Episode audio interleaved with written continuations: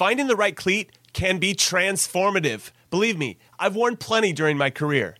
So getting the right balance is crucial. The cleat needs to feel good on your foot, but also feel good connecting with the ball.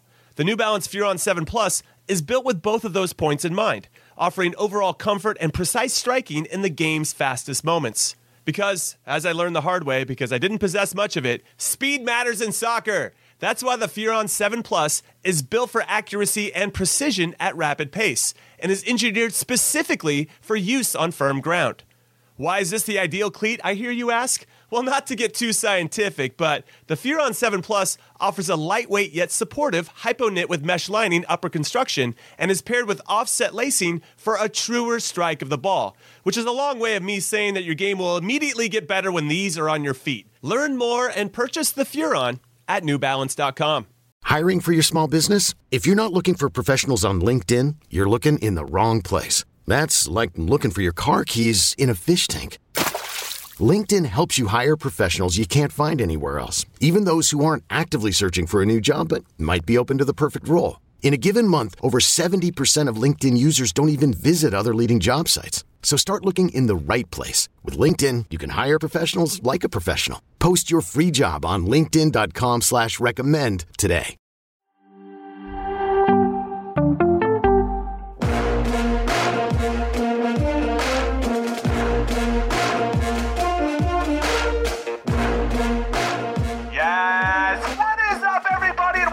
Sacha Kljestan's favorite podcast, is Soccer We Trust, because he absolutely has no choice but to love this podcast since we're sharing a little apartment here. No hard guitar, you can probably hear me. I'm Jimmy Trashcan Cream Cheese Conradino, also known as Jim Conrad, alongside Charlie Chuckwagon, Zimmerman Davies, and of course, handsome Hollywood Heath Pearce. And we have World Cup quarterfinals to preview and Greg Berhalter news to dive into. But first, Chuck, I'm coming to you first. Are we obligated to cheer for the Netherlands to do well since they beat us? And if they crush it, it'll make us look better. Sort of how it made us look better when Japan was doing well because they made our loss in a friendly a little easier to swallow. But then I also think there's another part of me that wants to see them get their asses beat because they beat our asses, you know? So where do you stand on this very important issue? I, I just want to see a good game. I could ca- I could care less who, who wins. I know a lot of people want to see Messi. What kind of attitude win. is that, Chuck? Come on, man. Yeah, Come on, come on, dude. Give me Pick a goals. side, Chuck. I just want to see Yeah. goals, high scoring, Yeah. good game. How about you? You know, uh, yeah, I mean, uh, I'm I'm kind of torn on that one as well. Obviously, I go back to Greg Berhalter's comments about not having a goal scorer in the Champions League like a Memphis Depay, and then somebody put out that stat where Memphis Depay has zero goals in seven Champions League matches, and and, and like the six of our players have more goals than the, uh, our six Champions League top Champions League players have more goals than him. Um, but yeah, I mean, I would love to see the Netherlands continue to do well. It'll be an, another test for them. They were, t- you know, I, I think it was Van Dijk that was talking about how the problem is is when they're on the attack, Messi's summer off, chilling in the corner, uh, resting, and, and like. But I, I'm I am truly with Charlie that I, I obviously want to see a good game because it's the quarterfinals, but I do want to see um, I want to see this tactical genius put to a test for the Netherlands. Yeah, why don't we just start on that game? That's the second one on Friday, and uh, then we'll get into Croatia Brazil, which actually kicks everything off because we're already on this topic. What I found interesting when I did uh, a little bit of research, everyone, is that uh, I needed a reminder that Argentina and Netherlands had faced each other in the 2014 World Cup semifinals. I just completely forgot that. It ended 0 0 and it went to penalties. And Louis Van Gaal was in charge of that team. They ended up getting third and beating Brazil in the third place game and and Argentina still has Messi and Di Maria and a couple of their core guys involved uh, in this one as well. But since Louis Van Gaal has come back in charge for the third time of the Dutch national team, they're unbeaten in 18 games. They're like, what? And uh, obviously, they probably put together one of their best performances against us in the round of 16. And and uh, Memphis Depay decided to show up and and uh, showcase why he's so good. And Cody Gakpo's been excellent throughout this competition. And then Denzel Dumfries obviously was man of the match against us. And they've got so many weapons that I think they're going to cause Argentina some problems. But then obviously Argentina's got the best X factor of all time in Leo Messi. So Chuck, I mean, how do you see this one breaking down? Because I don't really see the Dutch extending themselves maybe in the first half. Maybe they hold, you know, try to shut up shop and set up shop, I should say, and then and then try to hit them in the second half, or or do you think they're going to go for it? I, I think they're going to come out with a similar style to how they played against us. They're going to concede possession, and Australia. I mean, they they were stuck in the game. They got Yeah, that yeah, they got in there. and Australia doesn't even come close to having the quality that the, the Netherlands have. So they have a, a great chance to to win this game as well. I mean, when you when you have Virgil van Dijk and, and Nathan Ake just chilling in the back, those are it's a pretty good backbone to have. Yeah, and I, I mean, I mean, also Jimmy, uh, I know we we give Memphis Depay a hard time for his club numbers over the last year, especially during his United uh, period. But I read the stat today that he's been involved in 34 goals in the last 30 appearances for the Dutch national team. Um, and so he does have an unbelievable form with the national team. He is one of these guys that I think, you know, when we talk about certain players that they show up, you know, Gareth Bale type that shows up for the national team that maybe doesn't at the club level uh, consistently. He's one that I think is going to be uh, a, a threat because he believes that he can score against anybody. And the Netherlands have historically, they've only lost in, in official competitions one time to, to, to Argentina. Now, we all know that if somebody sat us down in the locker room, you're like, hey guys, you're part of this statistic of like nine times we played in competitions, we only lost once. Um, like that doesn't mean a whole lot, but it does when you go up against a giant like Argentina. There is a little bit of that percentage of belief there that hey, we match up well against them, a European style opponent against against Argentina. And so, yeah, I I I don't want to write the Netherlands off at all, but I still think that that Argentina are the clear favorites in this match.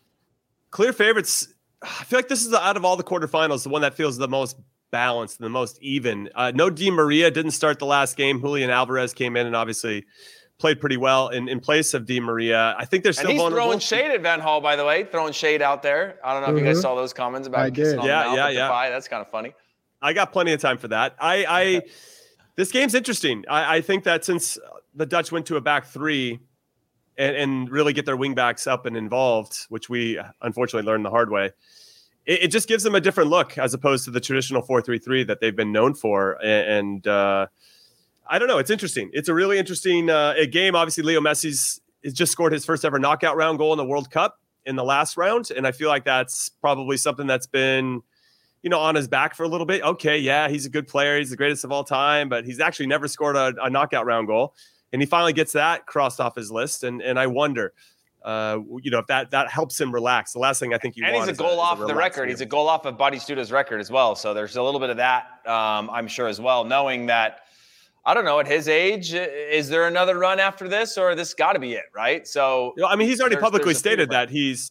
Yeah, he's, he's publicly, publicly stated, this four times, Jimmy. He's quit the national yeah, okay, team 14 fine, times. Fine. He quits once a year just so he can go on vacation and then get a new coach in and rebuild the team. But I, I agree with you. This is also father time involved in this one. But um, but he does have that record uh, looming, and he's a goal off of that, which, which, which, like it or not, these guys definitely think about. You know, he doesn't want to leave that leave leave the second as the greatest of all time to not set all the records. Yeah, no, and I think there's some vulnerability that that back line. I mean, obviously giving up two quick goals to Saudi Arabia in the opening game and and being very vulnerable at the end against Australia. I, do like their midfields, you know, especially when they got a little younger with Mac Allister, who plays at Brighton, and Enzo Fernandez, who plays at Benfica, and then Rodrigo De Paul, that plays at Atleti. Get a nice balance there of uh, of hard workers ultimately that are going to get stuck in and do the work that I think is necessary for them to allow Messi just to walk around and do whatever he wants. And, and I think it's funny that Virgil van Dijk came out and basically said that that's what we have to watch out for is that Messi walks around. So I don't know if there's anything else we, we want to add to this particular thing uh, to this matchup outside of getting. Yeah, I would say I, I would say in this yeah, game for for Messi, Jimmy, where how much of a factor do you think he is? Everyone knows most of the play flows through Messi. Mm-hmm. So in watching the the three games in the group stages, watching in the knockout round versus Australia, how do you think the Dutch take that option away? Yeah, that's a good question. I had the opportunity to go to the Copa America in 2015 when they got to the final and lost to Chile. And I watched every single Argentina game. I was there. And I got to go when I went to every game, I got to go into the, the media zone and I got to become friends with some Argentine journalists. And the running joke for them was that their goalkeeper actually had a more significant heat map than Leo Messi. That that the goalkeeper for Argentina, though standing around for most of the game, actually runs more than Leo Messi. But I think the counter to that is when you watch the game unfolds, even when he's standing, he still draws two guys to him at all times. And that ultimately still opens up space. If he drops any deeper, he's just going to take those two guys with him, and that ultimately hurts his team. So there is some value to him. That's how just how dangerous he is to staying up high and just kind of lingering off into the shadows until it's time to pick up the ball and run at you and then score a goal or get an assist or whatever he, he likes to do. So Yeah, I mean, obviously his game is morphed too. I'm sure we'll get into the Ronaldo talk here in a little bit, but mm-hmm. but you know he's had to adapt to not being able to run the way that he used to and having to be really efficient with his energy. He's still super dangerous, and I think there's pockets where you can exploit. It's in behind the wingbacks if you can isolate Ake or Timber or Virgil Van Dijk stay central. But if you can stay in those pockets and force uh, Dumfries to maybe get pinned back, then ultimately I think that helps Argentina. But yeah, there's some good individual matchups here. You know, you know with Acuna and, and Molina on either side, the, the outside backs for for Argentina and, and how they try to approach it after seeing what the Netherlands did to our outside backs um, in the round of 16. So so this is a great game. I think it ends in a draw after 90 minutes, and then I think uh, Argentina wins an extra time. Hey, hey that's that that might be your best prediction of all time. That's one. Two, since you've had, wow, thanks, you've had some, I'm gonna wear that with a badge of, of all time, Jimmy. Of, of all, time. time. I'm gonna Two, take that. Uh, given that you've had some time now to to chill, kind of reflect on the U.S. the three group stage games. You're there with all, all the American talent there with Fox. What has been the conversation? I know you've always been like two cycles, no way. The conversation now is around Greg Berhalter talking about re-upping that contract. There's a negotiation process. What for you is is your ultimate outlook on, on the performance that we've seen from the US given your expectations? Did they did they fall below it? Did they did they exceed your expectations? And just kind of where do you think they're heading? What's that next step look like? Yeah, yeah, I feel like I missed uh, that part of the podcast either due to bad Wi-Fi uh, in and around the stage area or or just yeah, mainly because of mm-hmm. that. But I would say that um, I think that in terms of expectations, I expected them to get out of the group.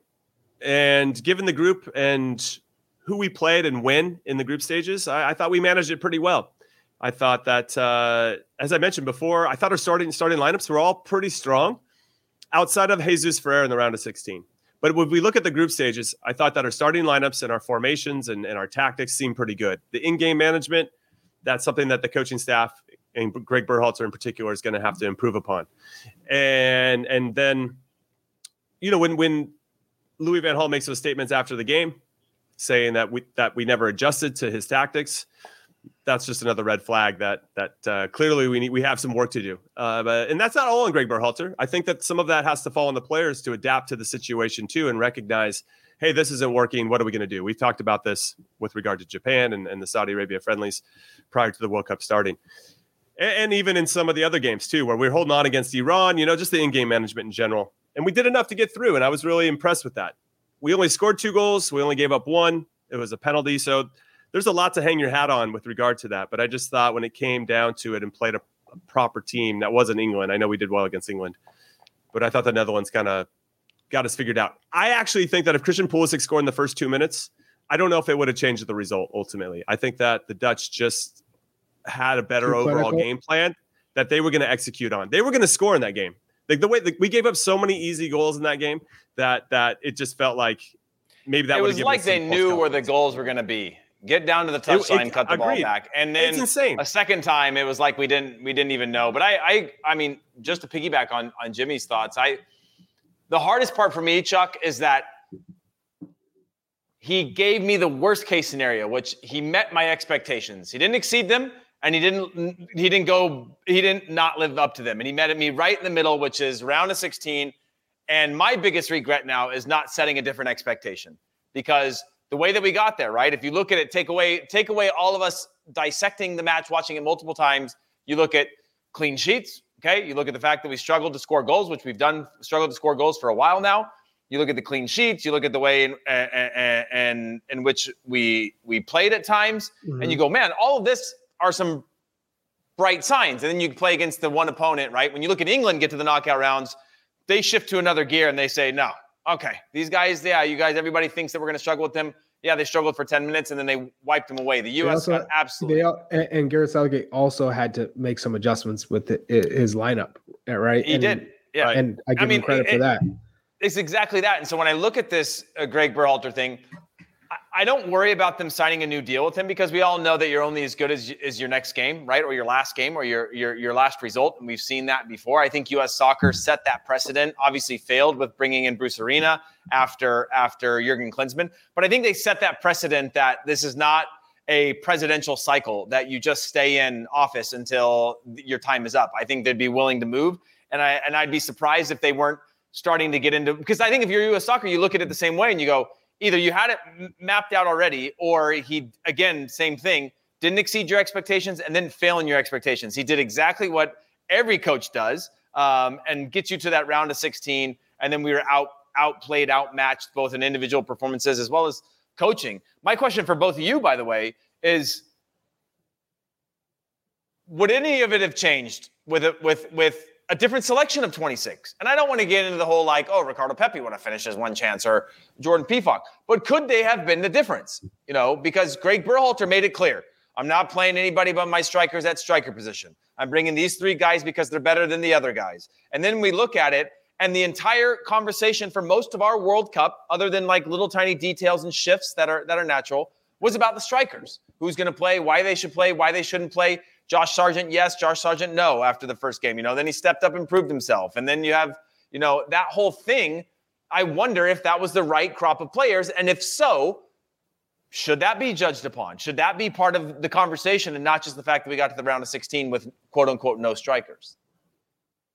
I guess start my, with you, Chuck. I, yeah, I would say my take is he didn't get it right with with selection of the roster mm-hmm. with the 26 looking at the striker options because you didn't have much we talked about the four right backs you you bring to the World Cup. In, in a scenario where you need to go get goals, who are you going to bring on? A right back? mm hmm Shaq Moore? Ye- Yedlin? We didn't have enough firepower off the bench or options. This was for me screamed the omission of Ricardo Pepi. He he played his way into he should have been on this roster. He's played, in my opinion, has played his way into the 26 man at a minimum. He's on a better goals percentage. He's on a better goals per game number than than than Gakpo is right now. Let's not and go. I know that. we're let's talking go, about different. Let's planets. not go. Let's not even. I know they're talking about that. different planets, but what I'm saying is he's not coming off of zero goals. He's not zero goals and like you know the son of somebody whatever. He is. He was actually in form, and you could you could. I guess when I, I'm not comparing him to Cody Gakpo, but I'm what I'm saying is the validity of goals are goals. That is a high league. And when you're scoring goals, that should be counted for, not because it's the Dutch league. We hold our striker against it because he's scoring in the Dutch league or at a team at the bottom of the Dutch league table versus a Gakpo who's scoring regularly in the Dutch league is now linked to every club in Europe. You know, like there still has to, I believe the standard is respected and should be respected by us as well. And I'll also add that I think Jordy Pefok should have been on this roster as well. He's playing every week in the Bundesliga. He's he cooled off a little bit, but he scored goals. You know that in a in a in a case like the Dutch game, you go down a goal, it's late. Why wouldn't you put why wouldn't you have that as an option? As as a just in case scenario instead of having an extra right back, an extra two right backs, right? I just think you, you could have prepared a little bit better in terms of having more attacking options and and actually more goal scorers because that's that's what we need. So, um, I, I would say from that standpoint, I'm I'm disappointed. But overall, in watching how they played England, because that was the toughest test. We we really wanted to measure where we were in that mm-hmm. England game. Mm-hmm. Mm-hmm. Exceeded my expectations, and I, and I would I would hope that it exceeded everyone's expectations and how we took it to England, how we neutralized England, how they after the 90 minutes were like, what the hell just happened? Who who the hell? Yeah, they were for five like, minutes and that? then they got out and, of the group at right. the top and then they then they spanked in the round of 16. Senegal. They spanked Senegal. You know? Yeah. And and and and, yeah. and, and that to me is the difference. Is like they saw us, they learned from it, they go, man, this team's good. Let's respect them. All right, moving on. And now they're a match away from a semifinal and what I think is the most balanced match, Jimmy, which is the France uh, France England game. I think that well, was pretty pretty tightly matched. Too. No, no, no. I look forward to breaking that one down too. I, I'll just jump in and finish. I agree with you. Ricardo Pepi should have come in, Chuck. I think that um, thinking about that last game, starting Jesus Ferreira in that moment, Pepi just felt like a better fit he can do a little bit more, a little bit. He's a, he's more of a proper number nine than Ferreira, mm-hmm. who I don't know. Maybe we just wanted him. He was just dropping so deep, which I think was by design, but it wasn't working. So was have, he then in a have, position? Then have then have uh, Gio Or Jordan- or Jordan that. Pifo. You know, Right, right, right. You're gonna Or- have some, yeah, another midfielder, then have Gio Reyna, who's a, a, mid, I agree. a better I- midfielder, right? I agree. That's the only starting lineup that, or the one piece that I thought he got wrong, and and obviously wasn't prepared for what the Dutch Mhm. decided to do. Which, yeah, we could get into that too. But but, and then Jordy Pefok, given that we actually had what more crosses in the group stage than any other team, he, he might have been a nice guy to have. I, I don't know if that was by design or if it just worked out that way. But uh, Ricardo But, Pepi for me uh, definitely yeah. should have been on the You- team. you- Shaq you Moore know- could have been left at home. Yedlin could have been left at home. When- Some one of those guys. Jordan Did Morris. it not feel like who? Jordan Morris. I mean, these guys all played Charlie. Like, not not I, to mention, I, I know. You but know, he- like he- the, it's not even of- selections. These Um, guys were selected, and then they were and then they were implemented into the game plan. And that was my next question to you guys was, you know, when you're playing a game of cards and you're waiting for the time to use the hand, and that that window is closing, and then all of a sudden you use the hand, and it, it doesn't work the way that you thought it was Yeah, because yeah. the circumstances have changed. Right. It felt like that with players at times, right? Which was like, like uh, uh, Jesus Ferreira. No knock on him, fantastic player, but it was like Greg had held this hand, and all of a sudden it was like, oh, now here comes the curveball, right? I'm gonna, I'm, gonna, I'm now, now, now we're in the count. This guy thinks we're going with this. I'm gonna throw this curveball at at at the Netherlands. The Netherlands like, uh, we're not even thinking about Yeah. that. And Yeah, exactly and I right. feel like it was sort of almost a little bit of that overthinking, tinkering, or overthinking, or whether that's arrogance or or naivety or whatever it is. I, I just in in a World Cup, I, I can't understand where you saw all three games where you said, you know what, Jesus Ferreira just doesn't make sense in these games. He just doesn't. And then you go, now he does. Now he does. right. And Well, I again, think, I think, It's I think if design. Sargent was healthy, we would have started Sargent. If we, if Yes, Sargent would have been healthy, we would have started percent, Sargent. Josh And Haji Wright didn't do a lot with his time. I feel like his hand was forced to go with Ferrer at that point. And- but and he I- should and have I- just he should have just gone with Weah. And or I have to address. You know me. If something gets me, I'm going off. Charlie's back in YouTube the comment comments. Here we section. go. Uh, Charlie's YouTube triggered. comments. Cole, It's Cole Charlie. Tripp. Chuck back This is- triggered. this is for Triggered Cole Tripp. Charlie. Let's go. he says he, he, he's talking about Joe Scally, and he says, "Why does Charlie not understand that Scally was brought as a left back and not as a right back? Is he that smart?" Um, how about Joe Scally is a right back? He's a natural right back. He plays club as a right back. Left back, he was just brought because he can kind of play left back, but he's not a left back. You could throw out any of the right backs as Yeah. left back. So ultimately, no, he's still a right back, even if he's Tim Rima left back. listed under left right. Like, stop it. Let's be honest. Uh, Okay, so okay, There you go, Cole. I, I appreciate uh, Cole triggering Charlie. That that uh, actually pumped me up. It only Hey. took 20 minutes for for Some, Charlie some to get in people just, a comment. you know, Listen, sometimes this is what I, I want to say this about Greg. I, I think the big decision that needs to be made by U.S. Soccer is whether they think he can grow as a coach and whether they think we've hit a ceiling with what he can provide as a coach. And I think there are a lot of people out there, rightfully, that think this is it. This is as good as it's going to get with Greg. And mm-hmm. and can Do he you, believe- learn do you from? think they're asking the players? Do you think that? Do you think that U.S. Soccer is going to some of those No. leaders and saying, "I mean, Jimmy, mm-hmm. you you know it. I you don't talked want to some of those don't want players. that on your they- shoulders as a player. No, no, I know, I- but I think they're But- not because if they go that direction and you they'll know. They'll get a different answer. you uh, you you, you yeah. lose you lose respect because you're like, oh, they're asking me if we should keep her or not. Me- meaning they're not sure You give- themselves. You can't do that. Once you go that, that, that's path, much power to the player. You can't. You there's no U-turn. If you're going to Tyler Adams and you're going to Christian, you're going to Weston, you're going to, and you're like, hey, do you guys do you guys like him? Should we keep him? You're telling them like, nah, he's he's he's not uh, he's not even Hey, at your level, right, right? Like right, you right. decide if he's no. no Hey, can't- did you guys see Gio? Did you see Gio throw his arms up when Greg missed the bounce pass in the game? yeah, yeah, yeah. I saw that. I thought that was one of the most awkward moments I've experienced in a game where Greg went for that for that bounce pass and he missed, and Gio was like, "Yo, man, give me the give me the ball."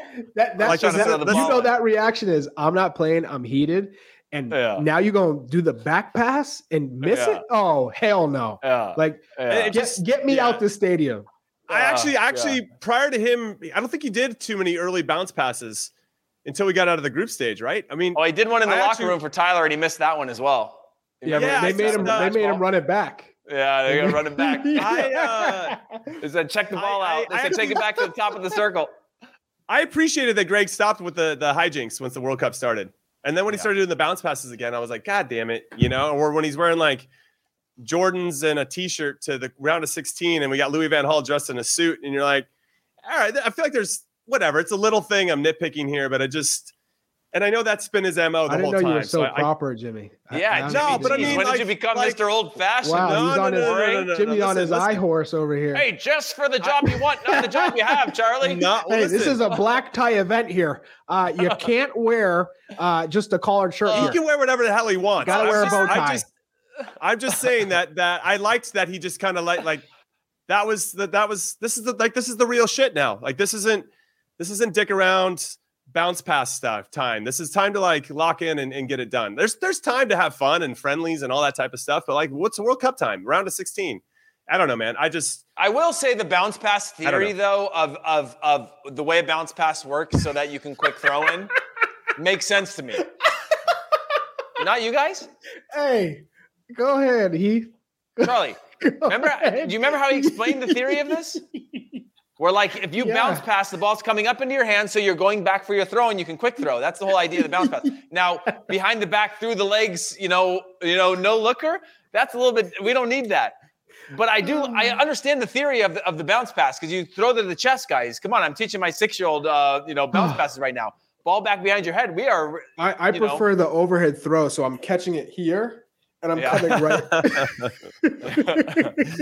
oh man, we're working really hard to justify the bounce pass. But I will say, uh, oh boy. I don't know. I mean, I guess the, the big question for all of us watching and, and us thinking about it and talking about it in U.S. soccer, of course, is just whether we think he's reached his height as a coach, or do we want to continue to learn on the job with him with this group of players, which they're clearly learning together. And I think there's some value to that. I mean, I, I know that I said no two World Cup cycle, and Charlie, this is kind of answering your first question about mm-hmm. 15 minutes ago. That's But fine. Better it's- late it's- than never. two two World Cup cycles, right? We have Didier Deschamps. We've seen it with Jogi Löw when he was in charge of Germany. This You know, where answer is they- like they two ha- worlds World Cup cycles long. Yeah, well, that's yeah. Well, you're the guys the one that took it and made it about bounce passes and stuff. Jimmy, So- I missed you, man. It's been just me and Charlie being nice to each other I for like a know, week. I We need know, a I little I tension know. in here. I, you know? I gotta, I gotta be, uh, I gotta. He's be he's kind of uh, in a fox mode. He's trying to break out of the little fox mode. yeah, Yeah. He'll get into it. But um, no, that would be the only thing, and I, I think that uh, I just wish So we two wouldn't have to rush Jimmy? into it. Why, do- why do we need to rush into it? Why can't we just give this a month or two, and in that month or two, maybe make us a couple phone calls to The- see who might be interested in it? My, I don't know what what what the rush would be on that. my my theory is there there is no rush, immediate rush. You don't just go out and replace them just to replace them. So Mhm. I I don't want to see us I've seen replace some him 50 with person lists. I've seen like- 50 person lists of any coach that doesn't have a job right now that's won something in their career. Luis you know? Enrique is you know, available. it's like I don't want to see us replace Greg Berhalter with um a, a- another American candidate. You know, another American candidate. Let's just say uh Peter Vermes, right? Like Yeah. I, I don't want to see that. But if you told me Roberto Martinez, a, a coach that understands the Amer- like I remember Roberto Martinez was covering the World Cup in the US for ESPN. I think it was 2010, the 2010 World Cup. Mm-hmm. And he knew so much about all of all of the whole group. Dude, And I was like, how the hell when does when he, he was so on much about these players? I, I When- just want somebody who has a different capacity, uh, a- has a different perspective, has seen all these different players, has coached successfully both club and internationally, and wants to take this opportunity, which is a massive one, to basically change the narrative of U.S. soccer forever. This is Yeah. what this World Cup 2026 Mhm, mhm, has mhm, mhm. the ability. So if you want to put your best foot forward and give the best opportunity for U.S. soccer to say, you know what, now we're a nation who can push for World Cup semifinals, who can push for Confederation Cups titles consistently, Yeah. you need to have the right coach in place, and that cannot be a decision you rush. Yeah, I, And- and- the, and- the other thing I wanted Go- to say, Jimmy, ahead. sorry, real quick on, on Roberto Martinez was when Paramount Plus first got the Champions League from Turner. Uh, Roberto Martinez was on the Paramount Plus show. I don't Yeah, even know was. if it was Paramount Plus yet, if it was still uh, CBS All Access, whatever. Um, he was he was so damn impressive to me in terms of listening to him in real time, take really hard questions and simplify. And we all know, right? It's about information and and his ability to break down information. Normally, I'm kind of like, ah, I'm hearing some fluff in there and hearing whatever. When he talks, it was like, and sometimes you hear coaches and you're like, okay, all you think is tactics. But his humanizing, like, I, I, he was one of the few guys in TV broadcast for the last 20 years that I was like, I will listen to this guy all day long. And and I have a huge respect for obviously he just failed, but like I have a huge respect for his mentality and, and the way that he thinks about the game. Plus, we get Thierry Henry, which would be great. Oh, like, no, I would love that if he go. came over. Yes, I would be all for that. I just think if we're gonna do it, and I don't want us to rush into it, and that's my big fear. Is like, well, he did, he did. Greg ticked all the boxes, and so uh, yeah. But I think we need to be thinking bigger than that. But but yes, and and, and well, I, I want to not talking I, about winning a World Cup in 26, though, right? We should like that, no no no. That, that, should be the mentality, should, though. Whether yeah. whether it's realistic or not, that should be the goal. Let's put let's put a team together with a manager, a belief that we can win the World Cup. And if we fall, if we get to the semifinals, guess what? Great. But don't say, let's just get out of the group. No, the the the goal should be to win.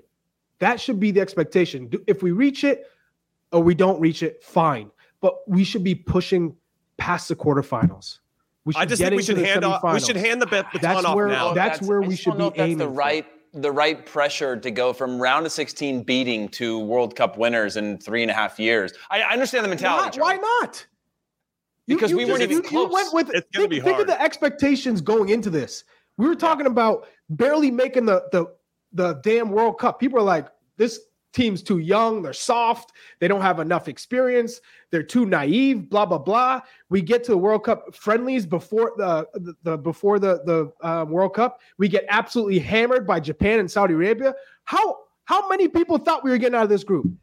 How many people thought we would have well, a performance at that point, like I was, I was a little England? nervous after the friendlies. Think yeah, about yeah, yeah, that. I get it. And then we outpossess Holland. Yes, they absolutely manipulated us and, and played with us, but we for the at least for for, for big portions of the game, we we controlled the the possession. We they gave it to us, but we we didn't look like we were out of our element.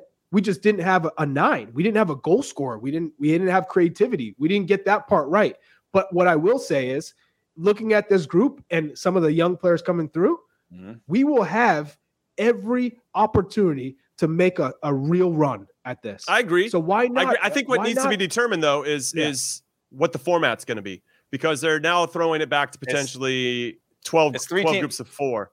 No, really? no, they're talking about it here. 12. Oh, wow. They're, gonna, they're considering going back to groups of oh, four, oh, which, which, Interesting. I don't know. I don't, I don't know if that makes it easier or harder because when you start to think about the That's teams, that, because Charlie, it was supposed to be, it's supposed to be groups of three that would go into the round of, of 16.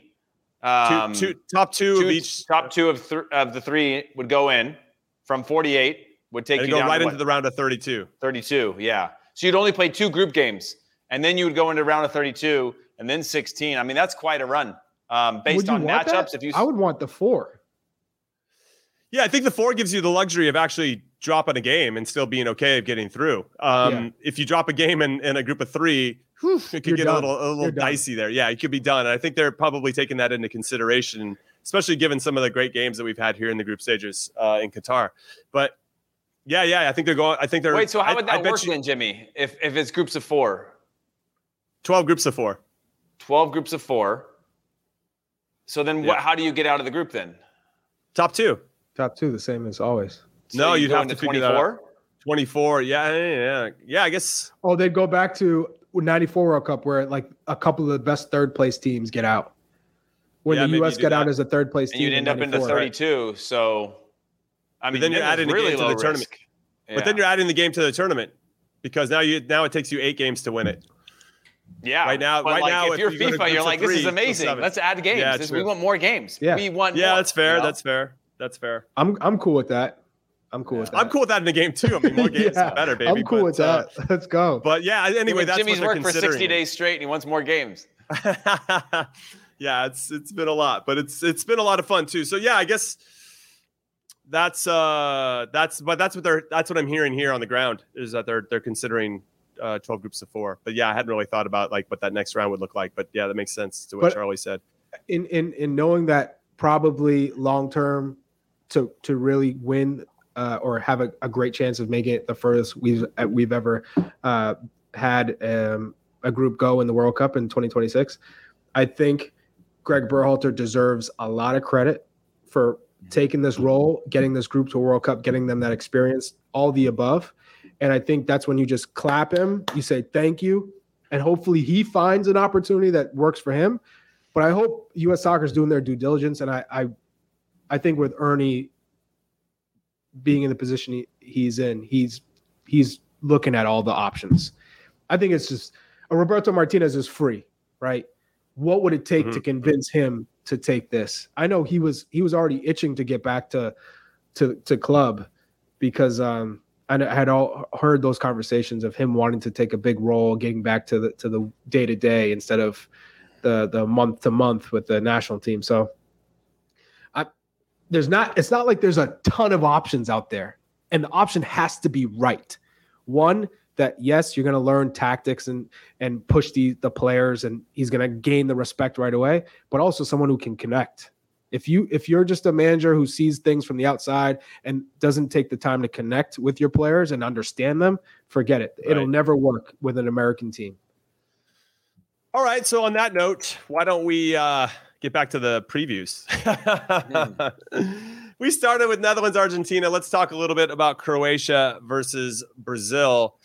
This one's interesting because Croatia are having a tough time scoring. They lost their number nine, Mario Mandzukic, who doesn't play for the national team anymore. Obviously, very pivotal for them, second most ever goals for the Croatian national team behind uh, Davor who has 42, and Mandzukic has 33. So does Perisic, who's on 33 after this last game. But I think Croatia just going to have too much work to do. They didn't look great against Japan, but they have Livakovic in goal, who you know, standing on his head in penalties, and they get through. But um, but Brazil for me are just a different beast. I mean, okay, their front five or six guys are insane. The guys that come off the bench to replace those five or six guys are also insane. Then they have these some of the best holding midfielders, and then their back line is super solid. And then hey, by the way, if you get through all of that and they're very good at pressing, you still have to get past one of the best goalkeepers in the world in Alisson. I mean, they're just they're just unreal. They only given up two goals so far throughout this tournament and they can score goals in bunches. I feel like this one's either 1-0 Brazil or 3-0 Brazil. It's like one or three. There's really no, I mean, nowhere in between. I just don't see Croatia scoring in this one, Heath. Seven of Croatia's last eight knockout round or last eight World Cup or like uh, not World Cup but official competition games have gone to to extra time, and they've given up yeah. their first goal and I think six or something of their last of the last eight games, they've given up the first goal. And so it's a really interesting statistic, uh, or both of those are, I, I, find really interesting that they're they're just good at dragging the game out and they can grind mm-hmm. out. If you mm-hmm. remember Portugal in the Euros when they, I think they won one game in regulation time. The rest was just grinding out one zeros or right, zero zeros right, and, and, right. and extra time. There's a value in that. And I know everybody's gone after not everybody, but a lot of people I know have gone after a lot of the the traditional European, I don't want to say traditional European teams, but a lot of the European teams that play very disciplined, very tactical. That's your Switzerland's, that's your Croatia's, that's your, you know, even England get get attacked for this. Wales, it's not it's not the most beautiful all the time, right? And then you get the Brazils of the world who once they score one, they'll score six, or they'll give up four, right? Um, but there's a function to that, and they can drag these games out further and further, and then be able to finish when they get their opportunity. I still think it's hard for me to, to, to write off Brazil. I, I, just they've kind of got this this run happening right now um, that that I don't think is going to be hard to beat. Although Brazil do struggle in knockout rounds of tournaments against European teams as well. Like they they they haven't been good historically against European teams, um, and so not to say well, that you can put them all into a pool, but there is a difference of style that people have been talking about, which is like, oh, what if Uruguay had played Argentina in, in the knockout rounds? That would have been a different game, right? that right, kind of stuff. Right, right. There is certainly uh, certain styles of play or way in which they play that that um, from certain regions that that makes a difference. Charlie, I'm going to give you some fun facts, and I want to get your thoughts on this game. Uh, Croatia have been to the knockout rounds. This is their third time ever in their history. 1998, they did it, and they got to the semifinals. 2018, they did it, they got to the final. And in 2018, they won in the round of 16 on penalties, won in the quarterfinals on penalties, came back to beat England in extra time, and then ultimately lost in the final when they completely just got worn out mm-hmm. and beaten by a better, more talented France team. And so I feel like they're just hitting their France team a little bit earlier this time around with this Brazil team. Not to say they can't trouble Brazil. And Brazil's actually had a tough time scoring goals in the first half. They didn't score in the first half of any of their first or the, any of the group group stage games, and then obviously lit up South Korea for four, but in the first half. But uh, but I I, I wonder uh, if if they're going to have enough, especially without that killer number nine. I mean, they they lack that as well. So and, by the way, Charlie, real quick, let me let me let me give older. a correction. That was seven of that eight, too. seven of the last eight knockout rounds for Croatia uh, have gone to uh, have gone extra to time. Um, extra time. Uh, yeah. And shout out to my boy Ivan Perisic, uh, still crushing it, doing it, crushing doing it big for, for, Croatia. Just a baller. Um, but they are older, and it seemed like Japan, the Japan match just took a lot out of them, out, out of every single player. And all of a sudden, you got to get back up for Brazil it's a, it's a you don't count Luka Modric has his They're hands so on his knees after every game. He looks so tired. He looks so tired. So tired. But they, they are so experienced and tactically sound. And when you talk about defending and playing for your country, they they they do it as good as anyone. If they keep this game close, they they have a real good shot, I think, to move on. If they keep it close, but if Brazil gets going and they get that that first goal and then they force Croatia to be a little bit more aggressive and open themselves up, it's yeah, it's lights, lights out. Yeah. Nighttime. Yeah. Night night. Yeah. It's done. So so so we're saying Brazil, Argentina in the semifinals for the first one, correct? Are we all leaning that way? Uh, That's where I'm going. Oof. Yeah, I'm too. going. You gonna have Netherlands, Charlie? You going to the Dutch? You going Arge- to Netherlands? Argentina don't. Argentina don't have a nine either. I get that. I get that. Or if they do, they play him out of position in Julian Alvarez. But so Messi um, can play the false nine. I'm gonna go Netherlands, Brazil. Wow, wow. look at you, the contrarian Charlie Chuck Wagon wow. Davies. All right, everybody, we're going to take our first and only break of in Soccer We Trust. When we come back, it's the other two quarterfinals that we're breaking down, the two ones from Saturday. Don't go anywhere. Okay, picture this. It's Friday afternoon when a thought hits you. I can spend another weekend doing the same old whatever, or I can hop into my all-new Hyundai Santa Fe and hit the road. With available H-Track all-wheel drive and three-row seating, my whole family can head deep into the wild. Conquer the weekend in the all-new Hyundai Santa Fe. Visit HyundaiUSA.com or call 562 for more details. Hyundai, there's joy in every journey. Robert Half research indicates 9 out of 10 hiring managers are having difficulty hiring. If you have open roles, chances are you're feeling this too.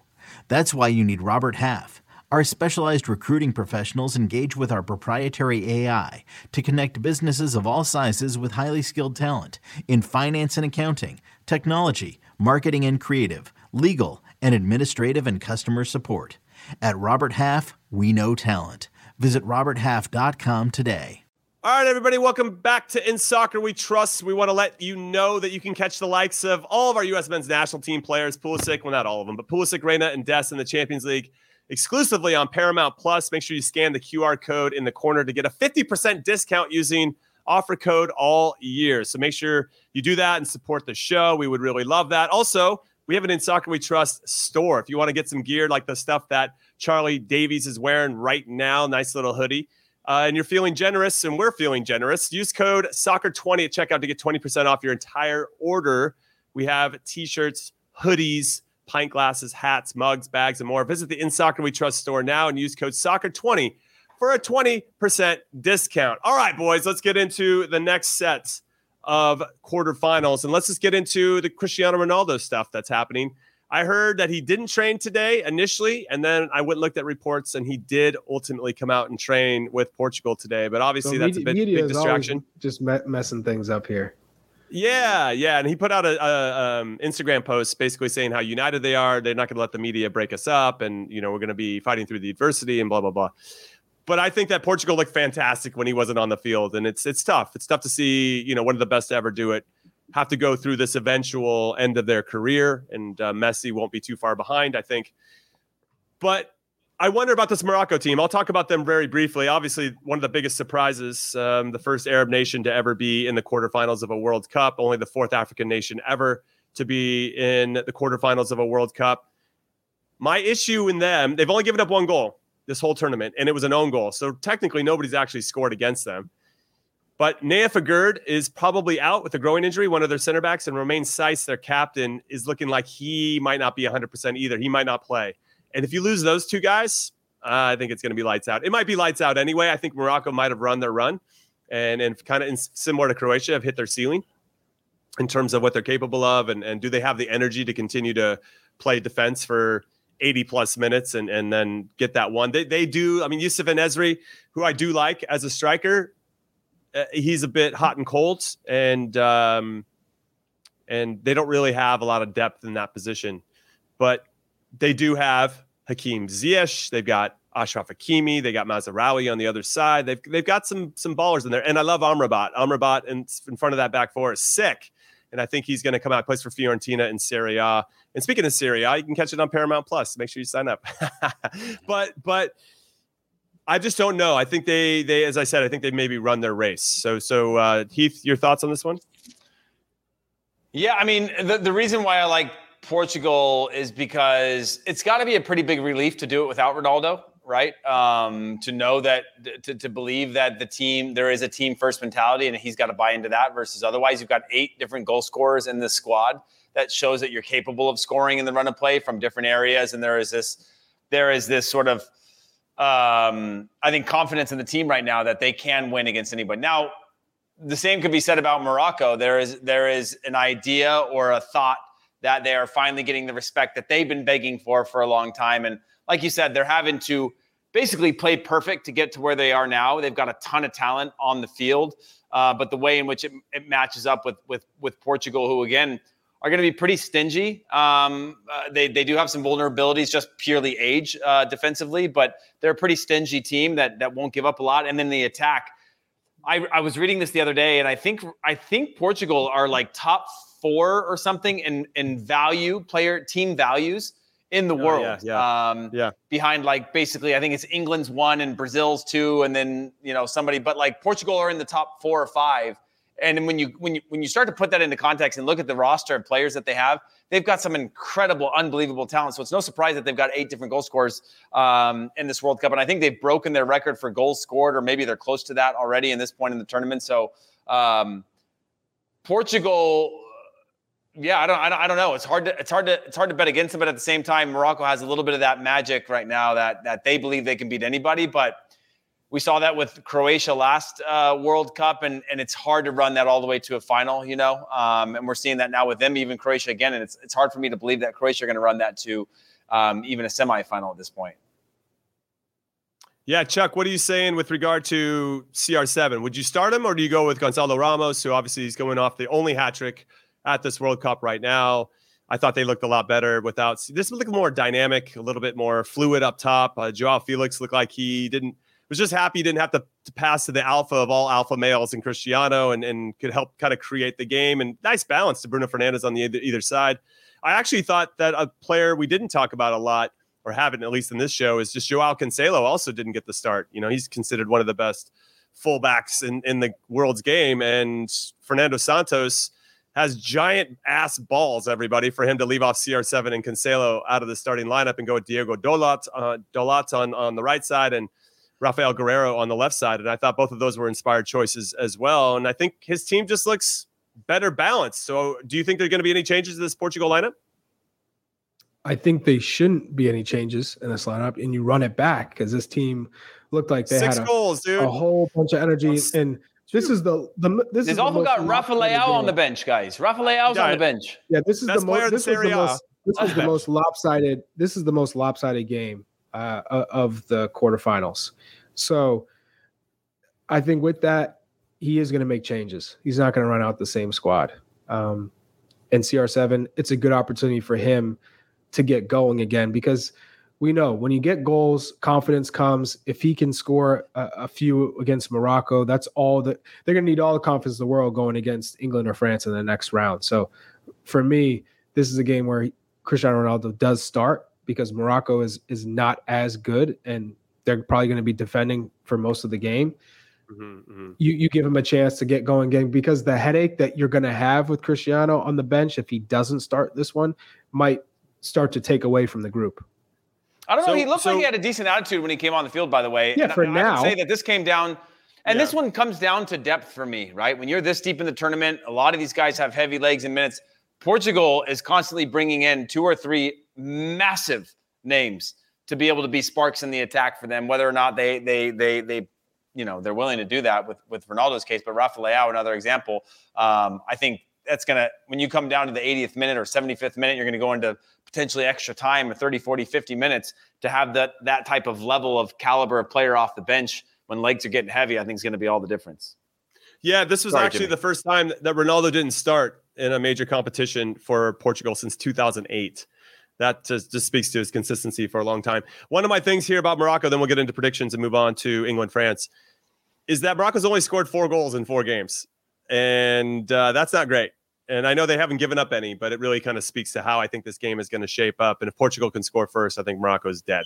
Uh, they have to try to hold on to a zero as long as possible and, and then try to hit them on a set piece or maybe, you know, I mean, uh, Hakimi and Mazraoui are, are excellent. Um, Ziyech is obviously a terrific player as well. Maybe they can earn a free kick. One of those guys can bang home a free kick, but but you're still hoping that that's going to happen. Whereas I think Portugal are in the driver's seat here, and I thought that Fernando Santos, again, the the head coach for Portugal, with a masterclass in terms of tactics and player selection in the last one, and and uh, beating the Swiss six one is no joke.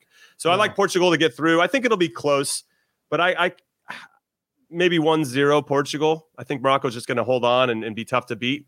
And obviously, their goalkeeper uh, Yassine Bounou was was the hero for Morocco, saving those penalties and, and booking their ticket to the quarterfinals, which was so cool to see. They're so well supported here in Qatar. It's it's yeah. pretty neat to see that, and and all the Arab nations that were competing are now kind of backing them and then and then all of Africa. I, I, took an Uber today with somebody from Somalia. He's like, "Yeah, Morocco's my team, man. Morocco's my yeah. team." I was like the only African team left, you know. So they want to see an African team get to a World Cup semifinal, and and it's pretty cool to see all the support that they have here. So there's a part of me that's actually pulling for Morocco, but I just think Portugal's got too much. What what do you say, Chuck? I think it's three 0 for, for, for I tried to set it up that Morocco had a chance. Chuck's yeah. like, ah, yeah. no, I'm going to close the door on that. No, I'm going to go uh, 3 0 Portugal. All right. I like when I'm Charlie taking... flicks out a cigarette and just gives us a 10, 10, 10 word uh, sentence. you know?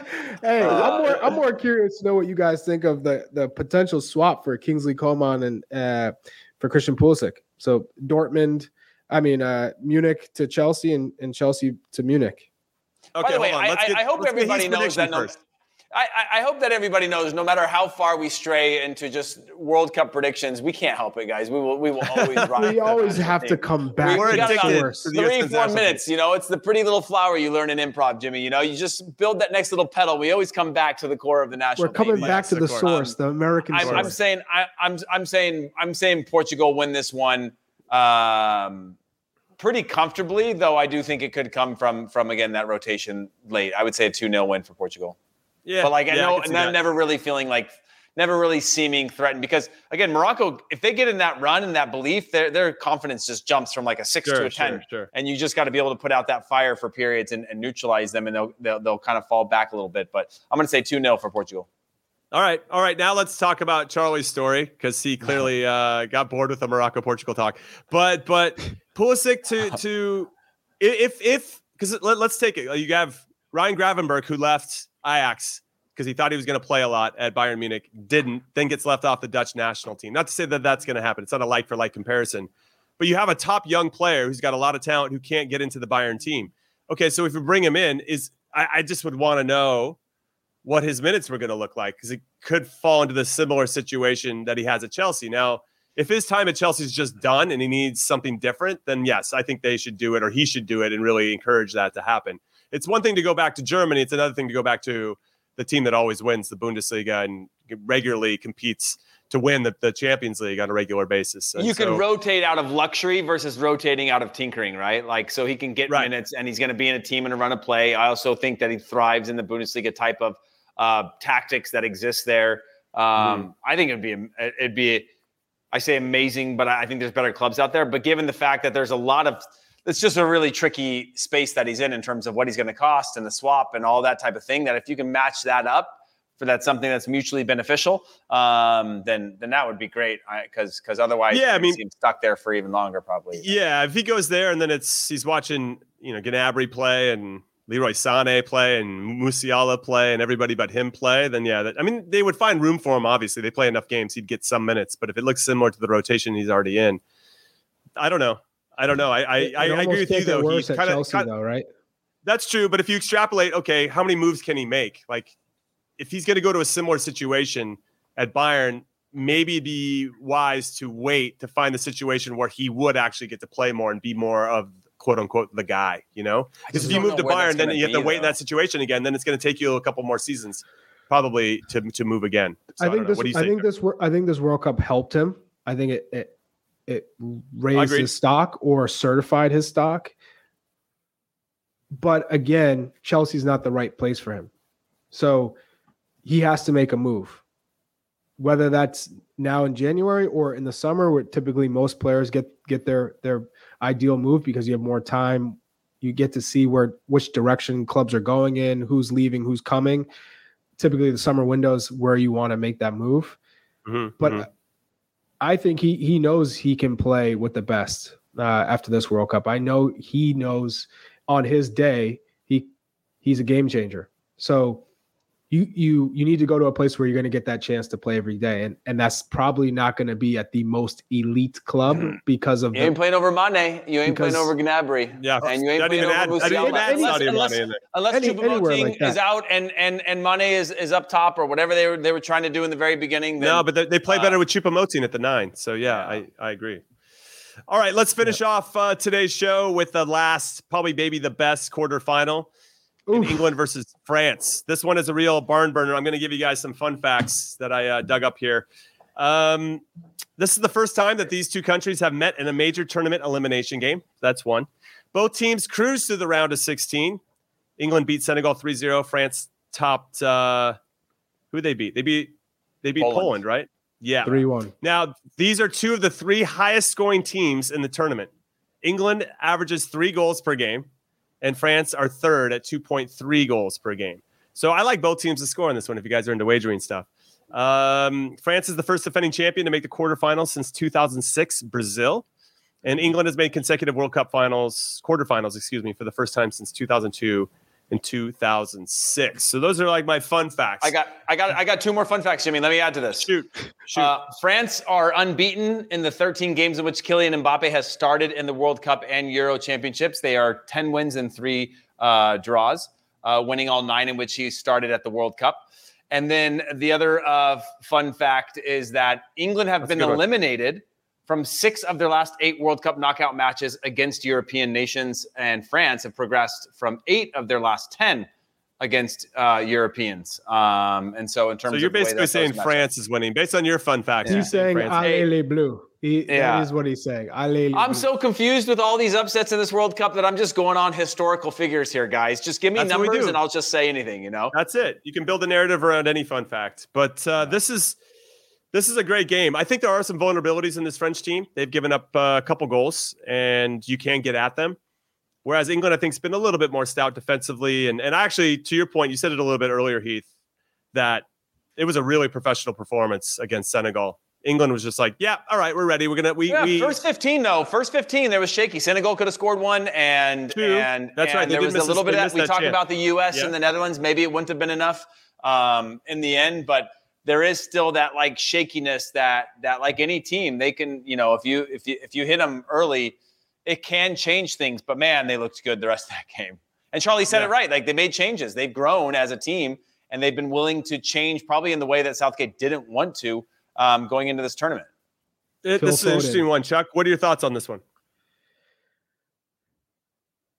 I think similar to what you said earlier about the netherlands uh, beating us. If if England were to advance and beat France, you're like, hey, we were better than them. we were better. Love, I would love that. I would love know? that. Yeah, it's youth soccer. We lost to the final. We lost to the winners. You know, like we're basically we second place. Actually, we were we tied. We drew against yeah. the winners. Oh, um, oh, that's true. True. True. I, I, it's just hard for me to bet against Kylian Mbappe. He's such. Yeah. He's such. He's one of those tra- generational players Dude, just with his pace and electricity it, yeah. and just his confidence right now. I know England if you're looking from from the goalkeeper position, I think I give England the nod. I, I think Hugo Lloris is shaky at this time. I don't think I'm I think he gives away he tries to anticipate too many shots. He cheats a little bit. So I'd give Pickford the the nod if I'm picking between those two. If I'm looking at the back line, Okay, okay. Oh yeah, let's do this. Well, yeah, I think I like where you're going. So you have Yeah. let's just let's just go either or. Like which one's better? So so you have Pickford over Lloris, Yep. right? Okay. Back line, it's looking like it's going to be Kunde, who I don't really like it right back for France, Varane, Upamecano, and Theo Hernandez Mhm. against Shaw, Maguire, Stones, and Walker. But I think they might actually go back to a back three or a back five, England in this one. I don't know if they're Mhm. going to stick. I with their mean, back I, four. I I I would say that I would say France, but the way in which the England back line is played, it's hard to say otherwise. Like they've looked very clean. we can One say it's a draw then. I'd say it's pretty even too. Yeah, I'd say Yeah, it's. it's- I'd, it's, I'd say it's a. Uh, It's the old paper rock scissors. Go do it again. yeah. Okay, okay. Then let's let's do midfield then. You have Okay. Bellingham, Yep. Rice, and maybe well is Henderson out or Henderson, Calvin Hen- Hen- Phillips, he scored, so I would Or- say or I Mount. think they're going to run it back. Um, okay, so yeah, I think Henderson would probably fit in there too. Yeah, Against uh, Chouamani, Rabiot, and Griezmann. Yeah, I'm going. I mean, France. weirdly, Rice is in my team of the tournament. Rabiot's in my team of the tournament. Fran- Um, yeah. and- Fran- France gets the nod for me in that. yeah. That's listen. Chouamani is sick. I like him a lot. Um, and then and then uh, I used to say Chouameni, but then I learned how to pronounce it properly. Since Is I've it not here. And, Chomini? uh, Chomini? no, it's it's Chouamini. Chouamini. Yeah. Know. Yeah, I'm and then you have have a look Rabiot up and then that. Griezmann. Um, and Griezmann's been excellent this tournament, Yes, he has. Yeah. and Rabiot's been excellent too. Yeah. I, I, I, God, that if was you had to go with Okay. a not, if you had to go with one though, uh, I would probably go with oh my, Rabiot is like never really done it for me at the club level. Yeah, but I, mean, I know that it's so Every- hard. He's been it's- so good everything's in this clicked for tournament, him though, now. man. and he's uh, everything. He's he's a ball. He's balling. this He's tournament. so good. He's been Rob- Robinho excellent. now. Yeah. I, I, I, uh, it's the Henderson spot that there's a, it just Yeah. feels like a drop off. I know that he scored, but but it's a drop Uh, off. so I'd probably go with France. Yep. Okay, now front three: France, Dembele, Giroud, Mbappe, and then England is looking like Foden, Kane, and Bukayo Saka. oh God, Dude, those front threes are sick. Everybody, I just Bukayo to throw that Saka's out there. got three goals. Mbappe's got five. Uh, Kane's got. I think he's uh, at the top for I assists. think he has. I think he Uh, has one goal though. Just one goal. He's got a goal. Who- He scored against Kane? Senegal. Yeah, Yeah. one one goal. Yeah, he's got, but but he's got But, he's got. yeah, a, I think he's on the top towards assists, and then you've got Giroud's on three goals, right? Mhm. Three. Like it's, And it's, Foden, it's ridiculous. Foden's got two assists from the last game. Yeah, I mean that's it's hard to say otherwise. The only t- only person in that whole front thing though that even against Poland, Mbappe was quiet for the first half, first little bit, and then bang bang because he can Yeah. take the ball anywhere. and now you're down one 0 and then you're down two 0 and then you could be down three 0 and he can do all of that in a matter of seconds. And I don't think any other player in this tournament is capable of of being neutralized at any period of any game. You can neutralize him for 89 minutes and and he can beat two players and put it top bins and I don't know, like It's crazy. So what are we saying? What's prediction? This one, Oh, you think it's going extra time? I, I think I think France wins. France wins by a goal. I don't know if it's one one one zero two Hmm. one. I think both teams will score, but but I don't know if they're going to score that in extra time or if it's going to like they're gonna they're going to win by a goal. That France Uh, team just has so much pace on those wings, Dembele and Mbappe. Oh my gosh. I'm trying to think though because France obviously lost Benzema. Yeah, who- and Giroud. I'm trying to think who has the better bench. Like who comes off and Oh, makes who has the better bench. bench? I think England has a better bench. You got Rashford. You got Rashford's Sterling coming back. changer. Sterling's Sterling's coming back. Hmm You have But Rashford off the bench is just he, he's a menace. that's the thing. you have you Coman got for Coman, France. Camavinga, Thuram. you've got That, that's not doing it for me. I, I think Yeah. England has the better bench. I actually think that that England's got the better bench, which could end up being the difference. right. Everybody. Marcus Thuram is not is not, you know, uh, on the same level as, as, as Sterling is in terms of bringing somebody off No. Yeah, you got Rashford, Wow. Sterling. Yeah, yeah, yeah. I agree. We didn't I- talk I about think England- Grealish. Grealish is you know Mount. England's got. It. I it. don't know. England's got That's a the. England has more got a better game bench, changers man, off, and, and off that the could that could prove to be the difference. I would be really surprised, given how well France has looked. That, oh man, I'm gonna I'm gonna stick with what I my vibes are because I had Brazil France in my final bracket. Oh, run it back 98. I want I want it. I want that, but I don't know. Francis, Charlie, you uh, got that whole- England in this one, or who do you bracket. Yeah, who do you got? Can't they can't tie, Charlie? They can't tie forever. You know, time is ticking. Come on, everything, man. Get off the fence. everything, everything my body is telling me. No, England's don't give me heart do and mind. Don't give me heart and No, mind now. Who's winning I'm this gonna one? say because of the one player who, who is He's going- the best he's going player on the England. pitch, He's going Who's gonna win Mbappe. it? My guy. Mbappe, allez le bleu. Okay, right, he's that, going I think France. Allez les bleus. Allez. I'm I'm I, I I'm sticking to that too. Just I I think England could outplay France for most of this game, but but Mbappe, I just It's just Mbappe. I know he's he can have an off day. I know he can have a bad day. I know he's been shut down before. They said it in the comments about Kyle Walker's had his day with Mbappe, but it, it right now the form that he's in and the belief that he has and the fact that he's on on the pace for Golden Boot. You know, if you've seen him in this tournament and you've seen him score, he will score from anywhere against anybody, and he'll beat three players. and Dembele No, he- too. Dem- Yeah. Dembele Dembele's- has that, does, yeah. does that lightning pace. He will- he It's will unreal. eat Luke Shaw up. So Yeah, it's wait it's for that. unreal. I think I think as long as they don't have to rely on their bench for too long in that game, then France has got a great chance. Mhm. We all have France. We all have Portugal. I think only Yeah, Netherlands France- is the one France, that's different. You have I have Argentina and Brazil. So unbelievable scenes, but uh, that is it for the show for today. We no, appreciate I just you want to guys keep hanging out with you guys. hanging Yeah. out. I know And that's this- good to We see all you again, been on at James. I'm, I'm in a good vibe right now. I gotta. This great is this is nice. We're back together. We're Let's back go. together, man. It's like a big warm hug with everybody. I've Yeah, missed the yeah. In Soccer We Trust community. We're going to be doing it again very, very soon. So thank you for the support. As always, hit likes and the subscribes. Leave us five star reviews. You guys know the deal. We appreciate the love, and we'll see you next time. Thanks for watching and listening. Respect Later. YouTube fam. We love you. Love y'all. Love y'all. Love.